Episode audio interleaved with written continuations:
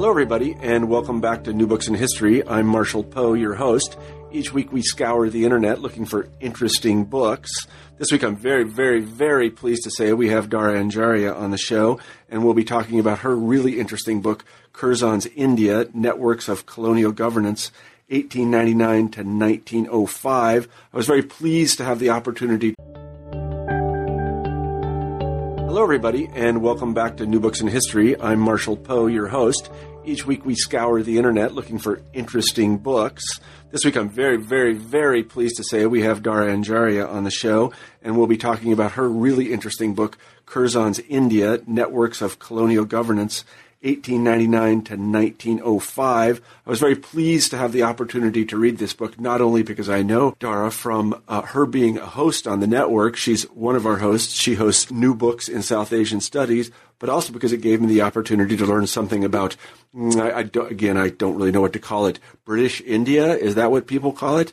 To learn about the history of the uh, British Empire in India. I knew a little about Curzon, but I knew nothing about how actually the British, and there weren't very many of them, ruled what is basically a continent. So, and Dhara does a terrific job of telling us how that happened. So, Dhara, let me um, welcome you to the show. Thank you.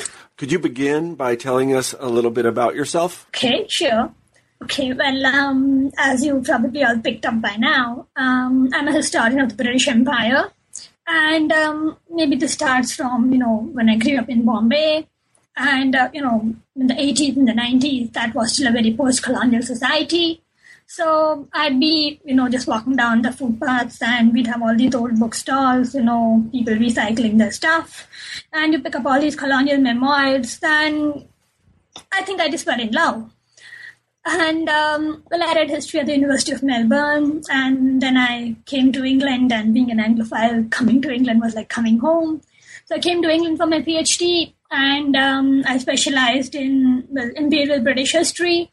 And uh, this book is actually, you know, it's derived from my PhD thesis, which looked at um, Curzon in India and his relationship with the different components of the British government of India. And um, since then, I've been an independent researcher and I'm currently a visiting fellow at the University of London's uh, Institute of Historical Research and that's it. Okay, well, that's a lot. Um, I've always I've known you for uh, some time. I've always wanted to ask you about this. In all our correspondence, and you just said it again. You said uh, Bombay, and is the name of it Mumbai? I, I, don't know. I mean, does this mean something? Can you call it both? Or oh yeah, I think it's uh, it's probably a very political issue and there are still riots over it in you know in the place uh, from time to time. But the idea is that bombay was originally a portuguese port which was given over to the british as part of catherine of braganza's dowry in 1661 and uh, it's that's from the portuguese bom bahia which is supposed to mean good bay. Now the thing is that in the local language as marathi it was called mumbai. Um, except that you know, one version is that it really took off as a big city, you know, once it was, you know, once the British took over these islands, they started reclaiming land. And so it just became known as Bombay, which is obviously a corruption of the original Portuguese word. And in 1995 or 1996, um, a few local parties said that you need to use the indigenous word and the name was officially changed. now, the thing is, in Indian languages, it was always, you know, called Mumbai or, you know, Bambai in Hindi. But in English, you would just say Bombay. So the thing is now, if you say Bombay, you know, it's more like making a political statement saying you are standing for something that's more assimilative, you know. But sometimes beyond that, I mean, I might say Bombay if it feels comfortable. I might say Mumbai if it's comfortable. So as far as I'm concerned, it's just you know whatever feels right at the moment. the colonial historian, I might tend to use Bombay more because it's, the, it's a more period term, and you know that's what was called, you know, during my well area of specialization. I see. I see. Well, thanks very much for that. Mm, could you tell us why you wrote this book? Why Curzon? Why this period? Um, that's a very you know interesting question, and it's something that I actually have been wanting to talk about for a long time. Now's your opportunity. Yeah. All yeah. right. I can't wait. Go one idea was to actually, you know, dispel a lot of um, what I saw as myths that had grown up around the historiography of empire. So, for instance, look, as I said, I grew up in India and I went to a state run school, and obviously our textbooks were, you know, very nationalistic, very post colonial. So, you know, it was like you were fed a fairly negative view of empire and especially of you know people people like us and for instance because you know there was this thing called the you know the administrative redistribution of bengal and which actually foreshadowed the partition of india so it's something that's understandably not very popular in modern India. So, and I just wanted to see if there was more to Curzon than you know this um, just this one narrative. And the other thing was that specifically talking about Curzon, you know, and you know maybe other viceroys as well. You know, the viceroy was kind of representative of the government, so a lot of like work tended to be you know, centered around the Viceroy. Curzon had about 10 biographers. The thing is that a lot of them didn't really go very deep because, you know, many of them were official biographies. Many of them were written by, you know, people who lived at the same time. So they had their own ideological reasons.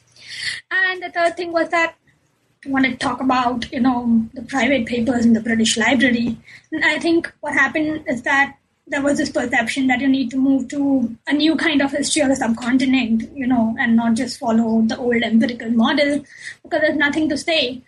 You know, the sources were like, they've been around for years, you know, more than 100 years, 150 years. But my logic is that I think the sources have been selectively used. So I just wanted to see if there was, you know, more to the same sources, you know, mm-hmm. actually stuff that would disprove what had been said earlier. So that's why I chose Curzon because he was such, you know, a highly polarizing figure, you know, in his own lifetime and, you know, even afterwards. I mean, even now. So that's how this book came about. And then there was also the idea that, you know, when you talk about the British government in India, it's always presented as, you know, this homogeneous entity, you know, this functioning in, you know, without any internal differences and sometimes it was as if it was always colluding with London, you know. And I think what I wanted to show and what came up like most significantly through Curzon's time in government was that there were a lot of internal dissensions within the government of India. They didn't always agree with the government in London. And, you know, there's this idea that the empire was very hierarchical. You know, you obey what the person above you tells you to do. But the point is that wasn't always the case in practice. And so I just wanted to highlight that how people manage to negotiate their way through the administrative and governmental structure. Mm-hmm. Well, that's a very good answer. Let, let me take you back to something you said. Uh, and this is a, a, bit of a digression, but I, I, bet our listeners would be interested in it. Uh, you mentioned that you went to school, obviously, in India, public schools in India. Uh, what do you read in textbooks in public school about uh, this period about English imperialism or this period of the viceroyalty? What what is what is the average, I guess, well-educated Indian kid learn? Well, uh, first of all, I would I went to school in the '90s, and every Indian state has its own like, educational board. So what you read, you know, would depend on what state you. But broadly, they were all the same, you know, and that obviously it was negative because look, this is a republic that's founded founded on the negation of empire, we couldn't very well go about singing their praises. so the idea was, yeah, yeah, okay, the British came and oppressed us. And then I think, you know, for about three out of six years in secondary school, we had to talk about the Indian independence struggle. That's all we learned. So, you know, you start from 1857.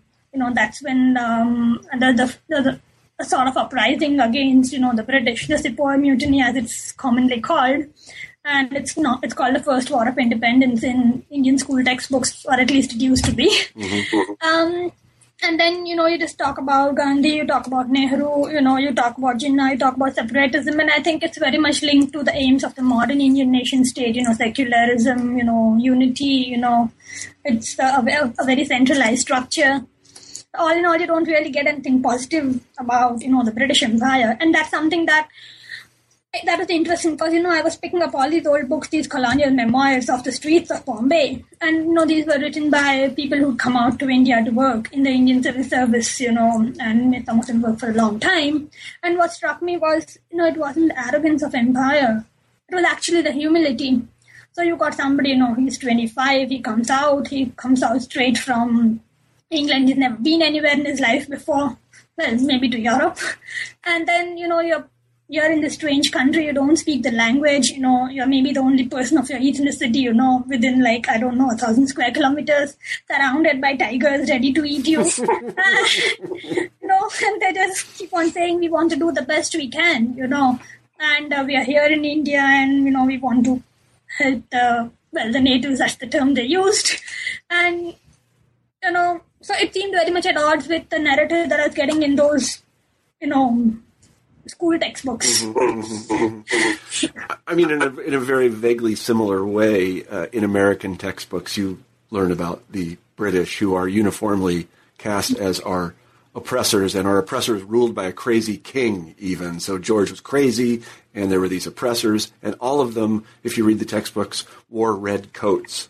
it's absurd. Every one of them wore red coats, but that's what you know. I came away from it. you know, and the British were bad, and the, you know the people that fought for independence were good, and and that was pretty much it. Let's go on to the 19th century. Um, so I see what you mean. So, um, can you tell us what people, what the received view, so to say, what historians before yourself said about Curzon? Well, they mostly had negative things to say. um, well, no, seriously, um, Curzon, as I said, had about nine or ten biographers think um, some of them were actually people who defended him, you know, when he got into political trouble. And I think that is one of the first, um, there's somebody called Lovat Fraser in 1911. That was pretty much a hagiography. Mm-hmm. And then you had a lot of people he'd fallen out with, you know, and I, some of, I think some of his uh, family and um, some of his political rivals, and they had their memoirs. And obviously there was an unflattering picture of him you know, in the sense that not, they didn't object to his but in those cases they would actually object to his methods because remember these were people who were competing with Curzon for power, you know, Arthur Godley, George Hamilton, Arthur Balfour, the Prime Minister. And so, you know, in those days they weren't going to dispute that the empire was a good thing. Or so they would be more like, okay, he he isn't sufficiently, you know, receptive to orders from London. He wants to do things his own way. And then, you know, in post-colonial times, you actually see a shift um, because you have a lot of, you have some Indian historians and obviously they are unanimously, you know, negative about him because of this whole redistribution in Bengal, the 1905 one, not the 1947 one, which they would see as, you know, a precursor to the 1947 partition. And then you do have a couple of very good biographies, I think by Kenneth Rose, and he's an English social historian, and one by David Dilks. And I think that that's very empirical. So there's one by Escobar, and again, those were in the late 60s, early 70s. So, and I think there's an effort to understand uh, what went on with Curzon, but really it's more just, you know, a mining of um, the Curzon papers in the British Library. Mm-hmm. So, so, this is a sort of two part question. Um, first of all, tell us what the viceroyalty was, uh, because I, I, I, I knew it existed, but you know, it's a little bit like, you know, I, I sort of know what a prime minister is, but we don't have them in the United States. um, so tell us what the viceroyalty was, and then we'll talk about how Curzon was appointed to it. Okay? Yeah, sure. Okay. Um, well, basically, um, British India, as you know, it didn't really, you know, it, it wasn't like the British came in from any one port and then they spread out across India. I mean, they had three bases Bengal, Bombay, and Madras. And so what happened was that Bengal was obviously their first um, and most well, not really their first actually, but it grew, developed into one of the most important um, sites, and then they spread outwards from Bengal. And uh, around the 1830s, um, the person in charge of Bengal, the Governor General of Bengal, he was made re- responsible for you know the governance of what was all of British India then, and the people who were in charge of the Bombay region and the Madras region were you know made subordinate to him, and uh, at this point, obviously, you know, the crown didn't have direct responsibility for India. It was still the East India Company. And after the 1857 well, rebellion, uprising, whatever you want to call it, um, the crown took over charge from the East India Company, and this person, the you know, the person in charge of India, was designated the Viceroy of India. Basically, the Viceroy was the representative of the crown in India. So you know, he was obviously, well, technically he was just answerable to the monarch, but, um, you know, there's, a lot of lobbying going on, and you know he would obviously have to work very closely with the British government, and in effect, like mm-hmm. dictated his um, well appointment. And you know there were people who resigned when they didn't agree with what the government said, or when they fell out with them, like Curzon. So in effect, he was responsible for British India. Mm-hmm. And and so how how did uh, Curzon? Well, tell us a little about Curzon's life and how he ended up in this position. Did he want to end up in this position? I mean, yeah, what kind of person was he? I think you know, the viceroyalty of India was, according to him, the only thing he ever wanted in his life. Lucky man. well, it was um, a pretty grand post. Um, though, mind you, you didn't get much money out of it. You had to marry well or be independently wealthy to be able to take it up. And he made sure he married well. Mm-hmm. um, but yeah, the point is, see, he was born obviously in the Midlands in Derby, and he was basically of Norman descent. Obviously, when Eton in Oxford, and you know, he said he heard like the former law member of the government of India, called Fitzjames Stephens, you know, deliver a lecture at Oxford, and you know, said, I so that's when he realized that the Indian Empire existed. And he, he was a teenager at that point. And then, and I think he said like the whole of his life was actually devoted to, you know, getting the Indian viceroyalty. So basically he graduates and then he actually goes traveling. He traveled extensively across Central Asia, across Southeast Asia, across India, and he wrote a lot about this across Persia. So I think in the decade before he made a speech for the viceroyalty. I mean, he actually produced a number of political tracks, and you know they're pretty good even today. You know, they're very readable. They got very sound observations, and then he starts, you know, lobbying. The thing is that, you know, at that point, obviously the Russian Empire was advancing down from Central Asia, and he was obviously of the view that you know it was a threat to the security of British India and this wasn't really a view shared by a lot of people in London, you know, and we still don't know, you know, whether they actually wanted to invade India or whether the idea was just to keep the British occupied in India while they, you know, sort of expanded in Europe. Mm-hmm. So, anyway, he makes a speech, and in 1898 he was appointed to the viceroyalty. He said he wanted to do it, you know, before he turned 40 because it was a task that required a lot of energy. So I think he was one of the youngest viceroys of India and um, he came out and i think he took two terms. Because you know the vice regal term was normally a five year one. And during that time you know you couldn't you couldn't normally leave india or at least indian territory. You had to be there all the time. And but i think he managed to secure some leave. But then he came back for a second term and he resigned about you know he resigned a few months into his second term. Mm-hmm. so, so I guess I was going to ask: uh, Was it typical to appoint someone who was an Eastern expert? Because I think he would have been considered an Eastern expert. Yeah, yeah, yeah. I mean, the thing is that it should have been very desirable, and this very interesting because in the days of you know the East India Company, if you were you know to become the Governor General of India, you would normally rise to the ranks of the company's administrative structure. You know, I think John Lawrence was one of them, but that you know actually kind of ended once the um, the crown took over India.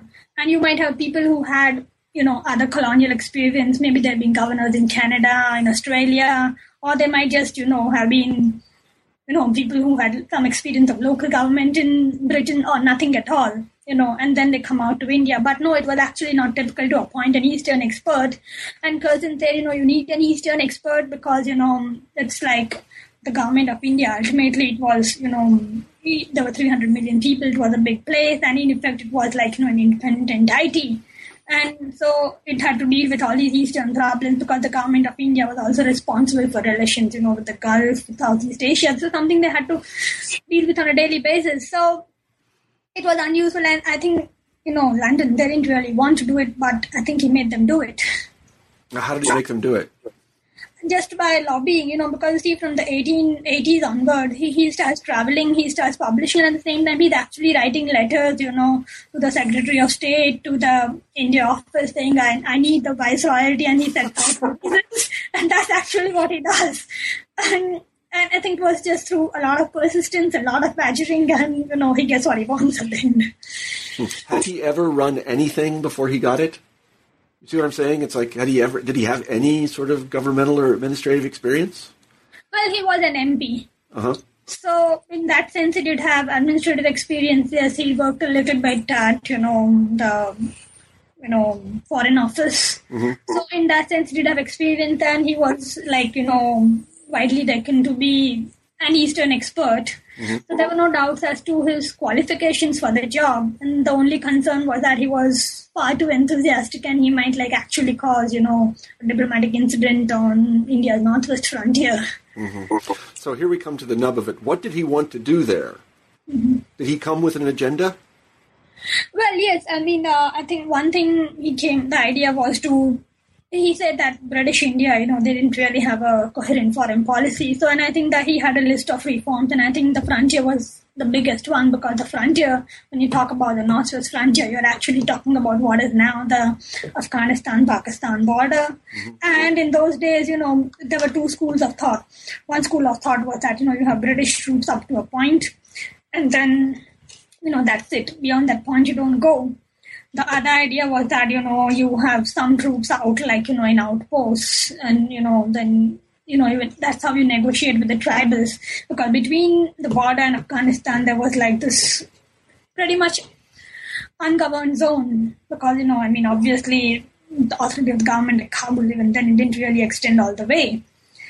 So, and I think what Curzon did was, you know, actually, he'd been to Kabul before he became viceroy. He was able to negotiate with Amir. He was able to, like, reform the frontier administration so that by the end of, you know, his viceroyalty, I mean, you had a, you know, you had a policy. Like, you had the zone where the tribesmen were responsible, and then you had the, the string of forts along, you know, well, where British India ended. So where you could actually keep an eye on what is going on. And that's a policy that worked until 1919, you uh, know, the Third Anglo-Afghan War. So the frontier did remain peaceful for about 20 years. Mm-hmm. Mm-hmm. Well, this is Waziristan, isn't it? We're talking about hmm? Waziristan. That's what we're talking about. That's Yeah. the yeah. That's the name of it. The reason I know this is because it's in the news in America all the time oh. now. I wish it weren't in the news all the time, but it is in the news. Even the notion of the tribal zone, we, we know what that is now in the United States because we go there apparently. Uh, so, um, what other parts of his? I know that he uh, initiated a lot of legislation, didn't he? He initiated A lot of legislation. Uh, le- yeah, the idea was actually to cut down, but he did a lot of like you know tinkering around, and I think there was uh, I think the major the other thing was obviously the partition of Bengal, big province, 80 million people, actually comprise you know the modern day Indian states of Bengal, then Bangladesh, Assam, Bihar, and Orissa. So the idea is you restructure it. Unfortunately, the way it was restructured, you know, you ended up having an eastern side with a Muslim majority and a western side with a Hindu majority, and obviously, you know, Indian nationalists kind of seized upon that, and um, you know, that's. But the thing is, it was also an administrative measure and once and the plan actually wasn't his you know it had been uh, mooted by a previous viceroy lord lytton in the 1870s so I think Curzon actually he was very effective at mobilizing Indian public opinion when he wanted something. You know, and that's another reason I did the book because you have a lot of people who say that he didn't really listen to local opinion, you know, to Indian opinion. But in the case of the redistribution of territory in Bengal, he goes to Dhaka, which would have become the capital of the new province, and he says, okay, like this, you know, this is going to help you guys because this is going to be a provincial capital now. You'll have, you know, new buildings, a new university, things like that, and the local grandees actually get up there and back him, you know. So that counters the people who don't want the partition, so to speak, the people in Calcutta. Mm-hmm. So that was the other big thing. Yeah. Well, you you the the sort of brunt of your book, the, one of the theses of your book is, is is precisely about how he relates to other people and to groups of people. And I, I if I read correctly, contrary to what has been said uh, prior to your book, if, that you say that he was actually quite effective at lobbying people and reaching out to people and uh, stating his position and getting what he wanted done. Can you talk a little bit about that? Oh yeah, sure. I think that's something that comes across uh, in many ways, as in the Bengal thing that I just mentioned, and you had a similar case in the case of Punjab, the Land Alienation Act, which basically with you know land transfers. And again, you had a lot of people who said this is a matter that concerns the Indians, you know, and you have a committee, and you know the committee doesn't really have any Indians on it. So they produce somebody who actually was opposed to the bill, and Curzon goes and finds this guy who actually supports the bill. So he uses him as the Indian member. And, you know, the bill was actually pushed through, and I believe it still stands today, you know, obviously in a very modified form. And then again, when you're talking about co-opting people, you know, you're looking at um, the guy who came out as the governor of um, Madras, Arthur Ampthill, and uh, well, Arthur Russell, Lord Ampthill, and you know, Curzon doesn't like him initially, you know, because first of all, as I said, historically the province, the presidencies of Bombay and Madras, they had a lot of independence. You know, they they never like being subordinate to Calcutta, and so this guy comes out and he does things his own way. And Curzon had problems with previous governors, but then he gets along very well with him because he does see that administratively, you know, there's nothing to fault with this person. And he actually appoints him, you know, as his um, locum when he goes to England on leave. And then when he gets into this um, issue with the government over Lord Kitchener, you know, Ampthill ends up supporting him. And to I mean, to the extent that the idea the home government was that, you know, if, um, you know, we get Curzon to resign because he's not really doing what we want him to, and we get Ampthill, you know, as viceroy instead. And, you know, Ampthill says no, you know, that he is, he is prepared to back Curzon and not the home government, even though, you know, it would cost him succession to the viceroyalty. And, and that's what happens. And I think this was, it, it, it, was a very slow process because initially, you know, there's a lot of acrimony and, you know, Curzon didn't even want Ampthill to be his temporary replacement. But then he sees that he's actually like doing a good job, you know, as the as locum, and that's when he warms to him. So I think like the thing with Curzon was that if he did a good job, he was likely to get along very well with you. Mm-hmm. and um, if you didn't, you know, that's probably the end of things. Yeah, you mentioned Kitchener. I think that's somebody that many people who listen to this podcast, they'll recognize that name. Explain actually Kitchener's role at this time and Curzon's relation with him, because there is something in the historiography called the Kitchener Affair. Yeah, that actually messed up the viceroyalty. That actually ended it, and that pretty much tarnished uh. Uh, well, it pretty much finished Curzon's political career, you could say. Um, one of Curzon's ideas was to reform the Indian army. You know, it was, you know, it was pretty much it was cumbersome, the organizational structure.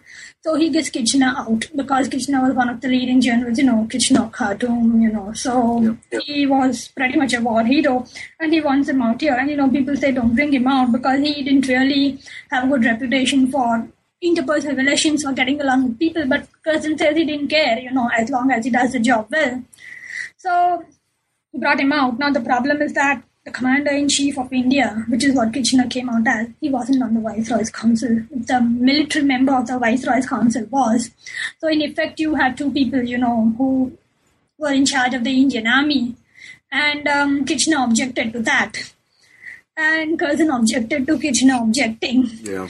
And then you have to remember that by this point, obviously, the home government would get involved. And um, for Curzon, you know, they already had their apprehensions about Curzon because they thought he was taking too independent line of foreign policy on internal administration, you know, and Kitchener was this war hero who could do no wrong. So when, you know, the background politicking starts and Kitchener was a lot more effective at that than Curzon. And, this, you know, he suggested some compromises and, um, you know, Curzon didn't accept them and so basically, there's a lot of lobbying going on, and in the middle of all this, Curzon just resigned.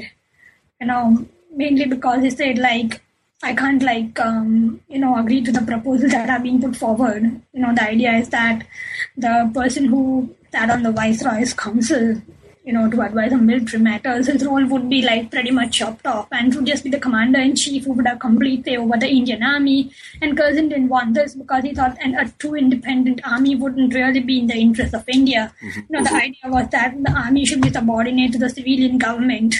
And that had always been, you know, and very characteristic of the Indian Army. It, it still is today.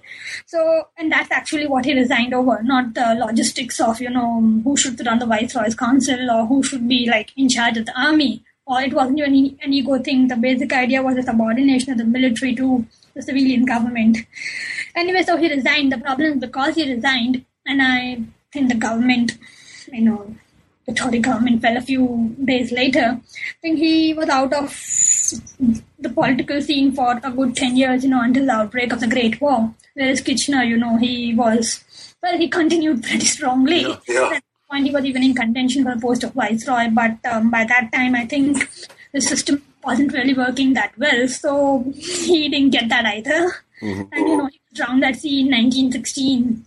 So that's how it ended. Yeah, that's yeah. interesting. You have a chapter in the book about, and we've talked about this just a little bit about uh, Curzon and the Indian intelligentsia. I didn't know there was an Indian intelligentsia. Uh, it, again, that's just my, bespeaks my own ignorance. Can you talk a little bit about how, I mean, public discourse in in um, in colonial India? I, I, I, there must have been a lot of it. Uh, so, so, could you talk a little bit about that? Yeah, sure. It's not really my area of uh, specialism because sure. you know, many Indian languages. But yeah, I think, you know, and public discourse in British India, that was something that the British, in fact, tried to foster, tried to facilitate. Like, for instance, you had like the Indian National Congress, which is obviously still going strong as a political party, though they were outed in the polls, um, was established in 1885 by Allan Hume, and he was like and he was part of the British government of India. The idea is to give these people a chance to talk about their issues, you know, and if you have any problems, you make a representation of the government. And interesting, is the line that we were taught in schools as well, you know, in well independent India.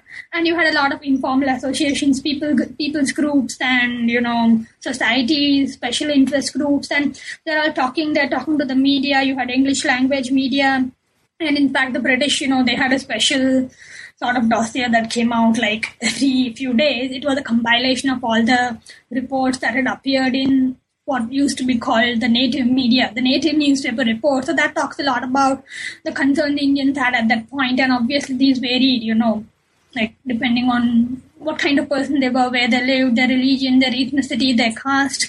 But that's a pretty lively discourse, yes, and all of these people actually you know, trying to get the attention of the government, of the local administrators, because, you know, they wanted their interest to be seen to first.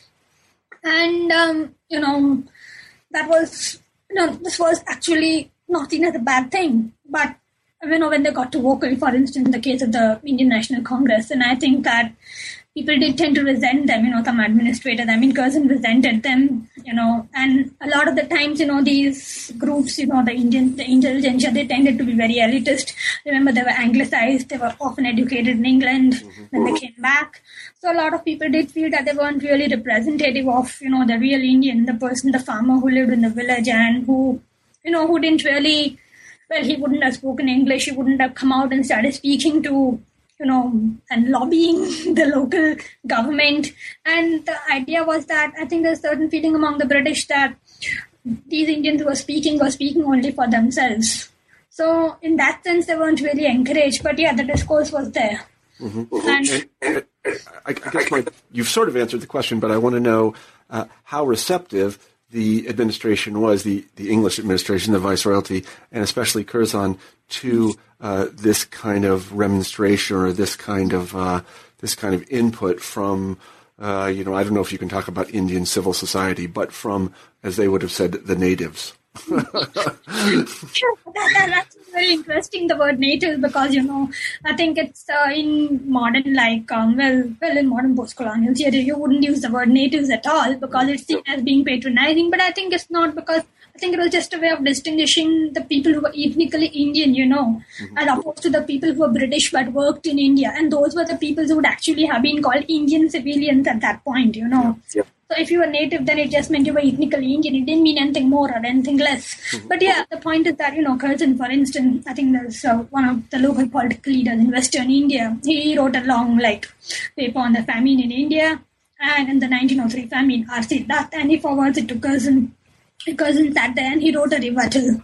You know, so the point is he took the effort to write a rebuttal, but the problem is that was just a rebuttal. You know, he didn't really go out and engage. So when he comes and negates all these points, you know, even though he's paid the attention, he, he's done the groundwork, you know, he's been very thorough. But, you know, the person he's writing to, he doesn't really feel good about it because he just feels, okay, I've been shouted down, I've been argued down, you know. So I think the thing is he made effort, but, you know, he just didn't do it in the right way. His outreach didn't wasn't effective because maybe it, I don't know, lacked compassion. Mm-hmm, mm-hmm. I see. So uh, how you already uh, just very briefly mentioned this. Uh, Curzon, uh, after he resigns, I guess the second time, um, he he goes into he. What happens to him then?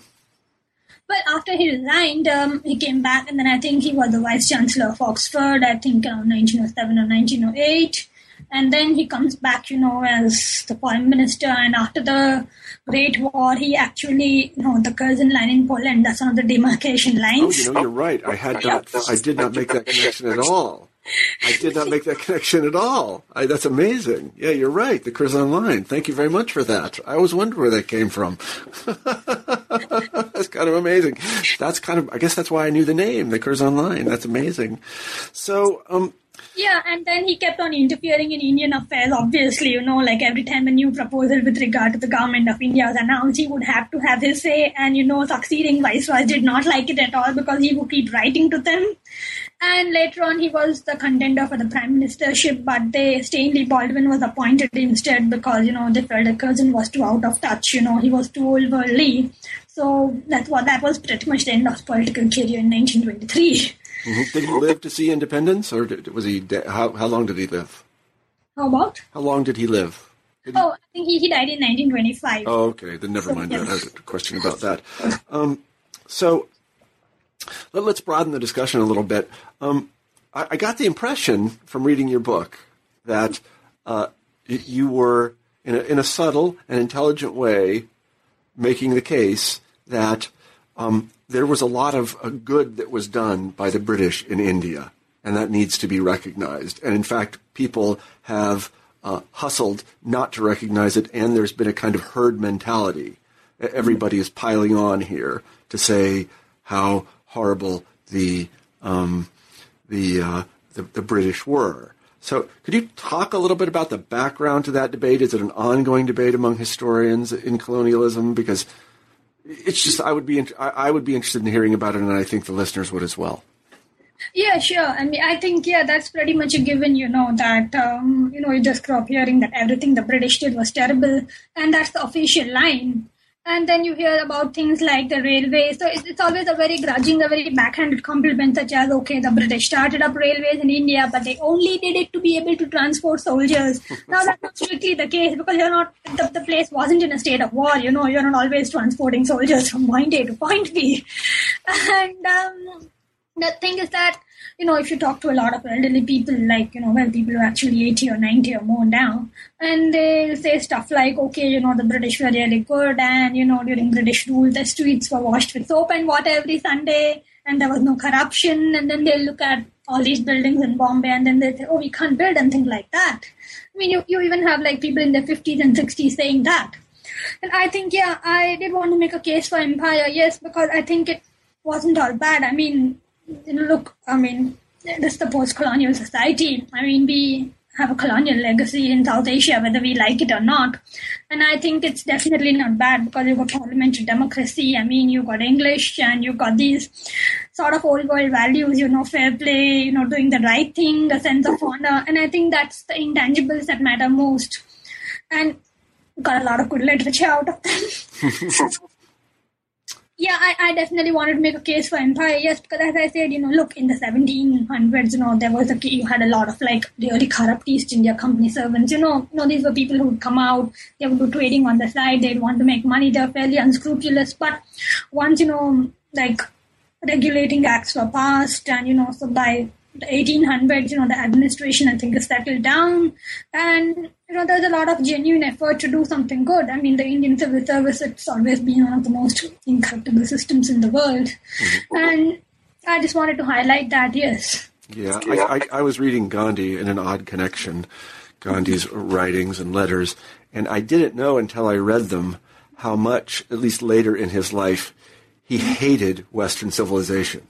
I mean, especially the English, and especially English education he really hated it in a way that you know you think of Gandhi as a very sort of loving, forgiving person, but he gets out the acid pen when it when he starts talking about the English and about English education and these other things. It was quite remarkable. Which was, I mean, if you look at his autobiography, you know, he's actually not very condemnatory of it in, you know, in the early pages of his autobiography. He's not really making a case for being anti-English. And I think maybe his political stance hardened over time, mm-hmm. which is probably a necessity for him, you know, in order to, I guess. Yeah, sure. It's just that I mean, we the only reason I mentioned this is we had been given this image of Gandhi as a certain kind of person, of Ben Kingsley, and and and then you read his writings about this, and it's really very condemnatory. And uh, uh, yeah, I mean, there, it, it was just interesting for me to see how he had evolved in that way. I, I didn't know anything about that.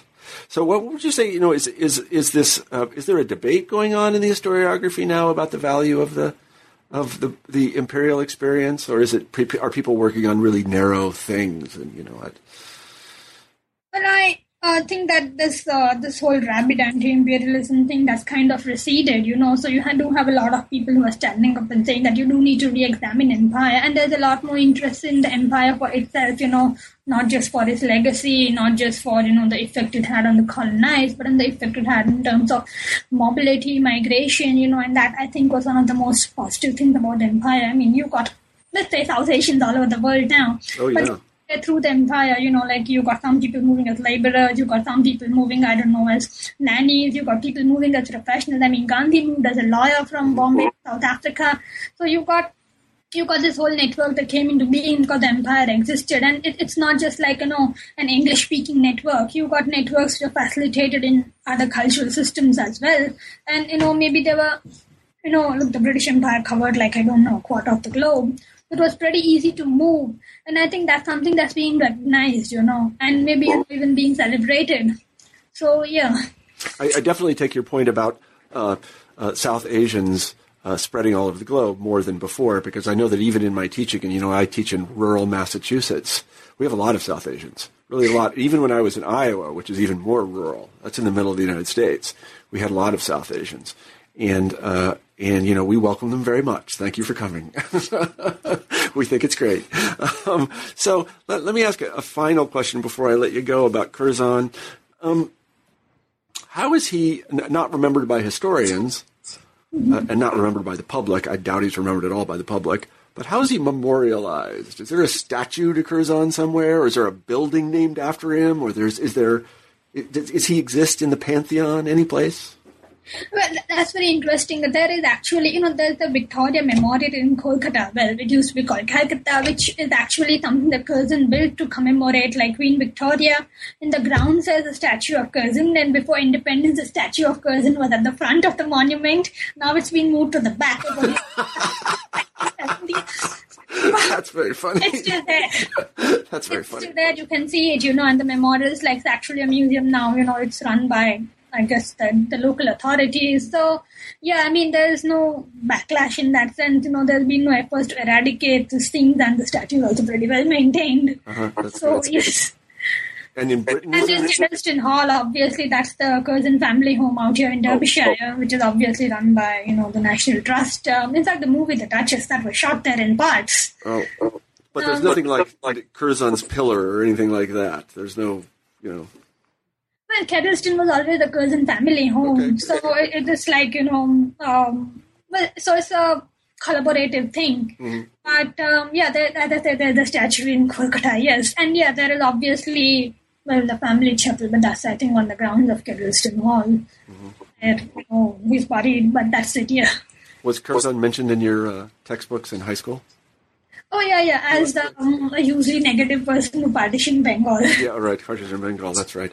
Okay, well, uh, Dhara, thank you so much for being on the show, and thank you for writing the book. It's been fascinating for me. I learned a huge amount. Obviously, as you can hear from my many quite ignorant questions, uh, you really brought me up to speed.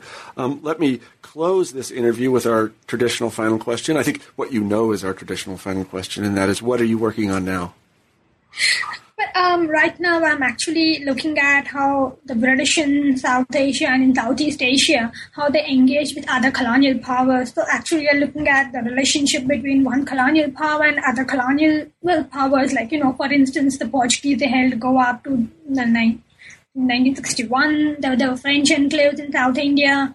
You know, there were, there were the Dutch in well, in, in, the Dutch East Indies, the point is that the British had to engage with all these people, you know, the British government of India, the British government in London, the government of the Straits Settlements, you know, and I think that's something that hasn't been focused on because then you had a lot of issues that these weren't just the big geopolitical bilateral relations sort of issues, you know, that the British had with the Russians and the Northwest frontier.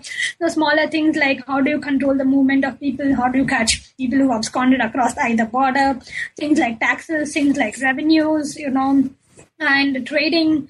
And I found it very interesting. Because, And remember, the British were by the 1850s in a position of primacy, so they tended to be very, you know, well, patronizing towards these other people, like Portuguese, you know, they wouldn't even bother to visit. Yeah. The French, they were still suspicious because they thought the French, okay, they got into China, they might try and like sneak into India. Oh boy. And you know, so that's what I'm looking at right now, and I'm hoping to get the research done by the end of the year. And you know, the press are interested in the sound of the book, so I'm hoping to you know, we'll get the book done like at some point over the next two years. Yeah, well, that sounds, sounds fascinating to me. And uh, when you get it done, we'll have you back on the show, obviously. But for now, let me say thank you very much for being on New Books in History today. Let me tell all the people that have been listening to this interview that we've been talking to Dhara Anjaria about her book. Curzon's India, Networks of Colonial Governments, 1899 to 1905. Thank you, Dara. Thank you. It was a pleasure. Absolutely. And everybody who listens to this podcast, thanks very much for listening. And I hope that you tune in next week.